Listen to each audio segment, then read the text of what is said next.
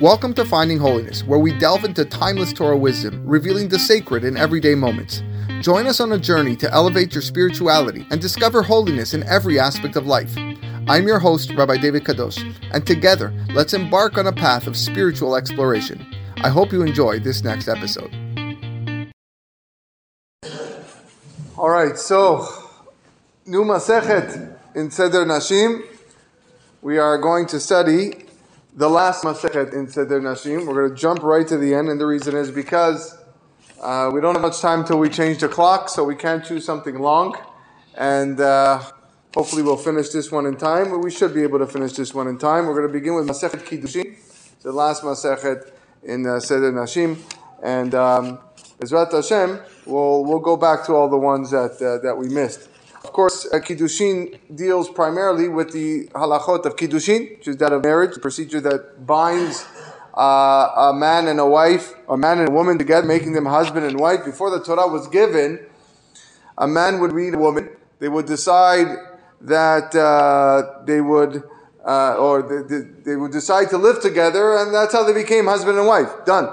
Uh, but the Torah said, no, there's other ways to, uh, not other ways. We have to designate a woman. How? Kikach ishisha, when a man takes a woman. And that's how the Mishnah is going to begin. How, in fact, can a man take a woman and acquire her as, as a wife?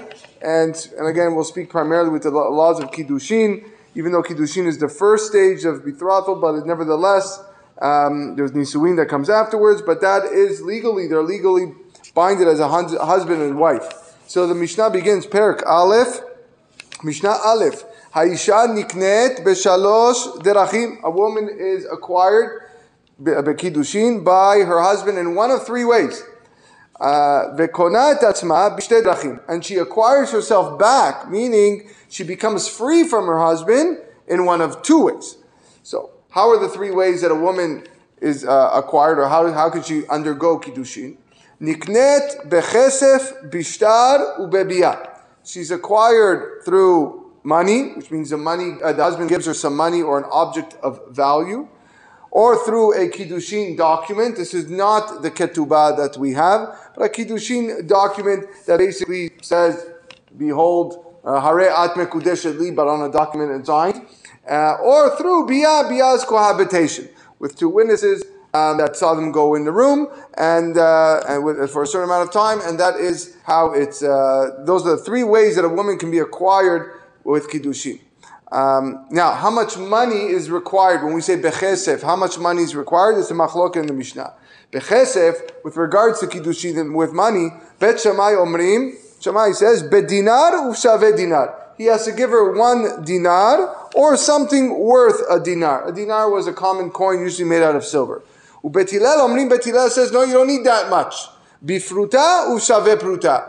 It's with a pruta or something worth a pruta. So pruta is the smallest coin possible that we have. Vekamahi pruta, in case you're wondering how much it's worth, you're not going to get a denomination such as uh, dollars, but rather you will get echad mishmona ba'isar ha'italki.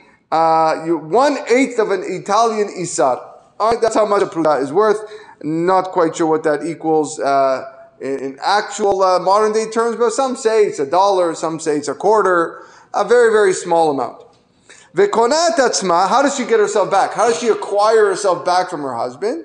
Beget uvmitat bal, through a bill of divorce, it's called a get, or if her husband was to die, then she acquires herself back. Hayevama niknet beviyah, the Yevama, who we spoke many weeks about in the last Masechet, uh, we learned is acquired or married through cohabitation. And she acquires herself either through uh, chalitza, which means that the husband doesn't want to perform the yibum, or through the death of the yavam.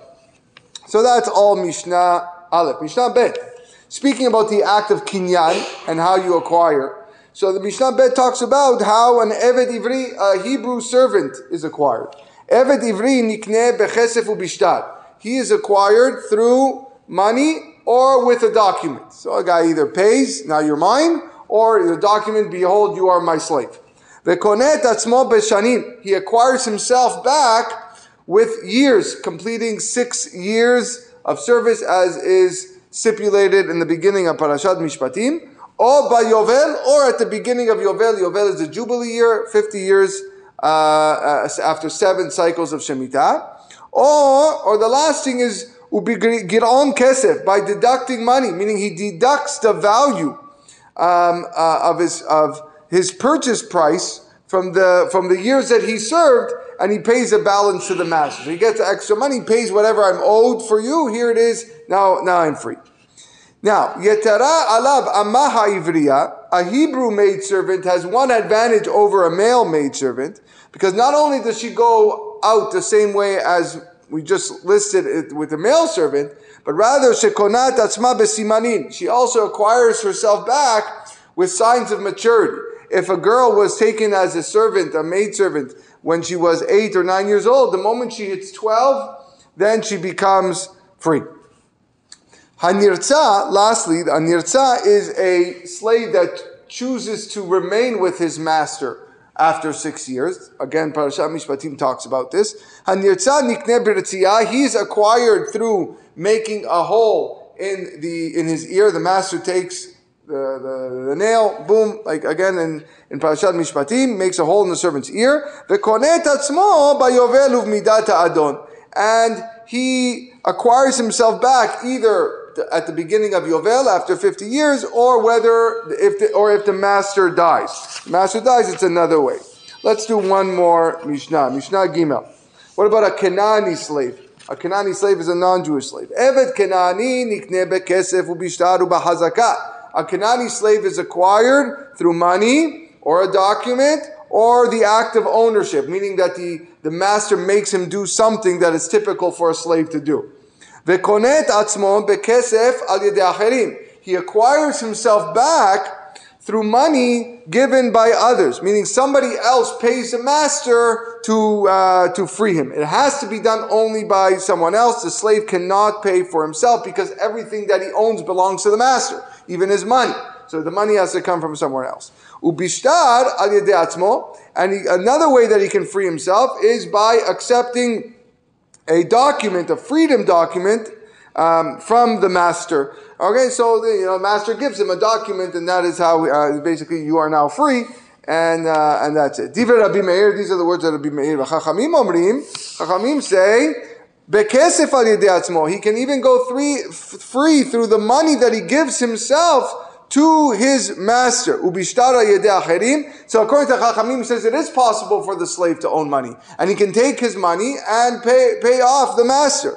But ubishtar acherim, and he can also go through uh, go free through a document that other people accept on his behalf that comes from the master, even if the uh, um, the the slave doesn't know about it. So um, not only, according to Chachamim, not only does this, can the slave accept this document knowing about it, but even if, uh, if it's accepted by somebody else, then that's fine.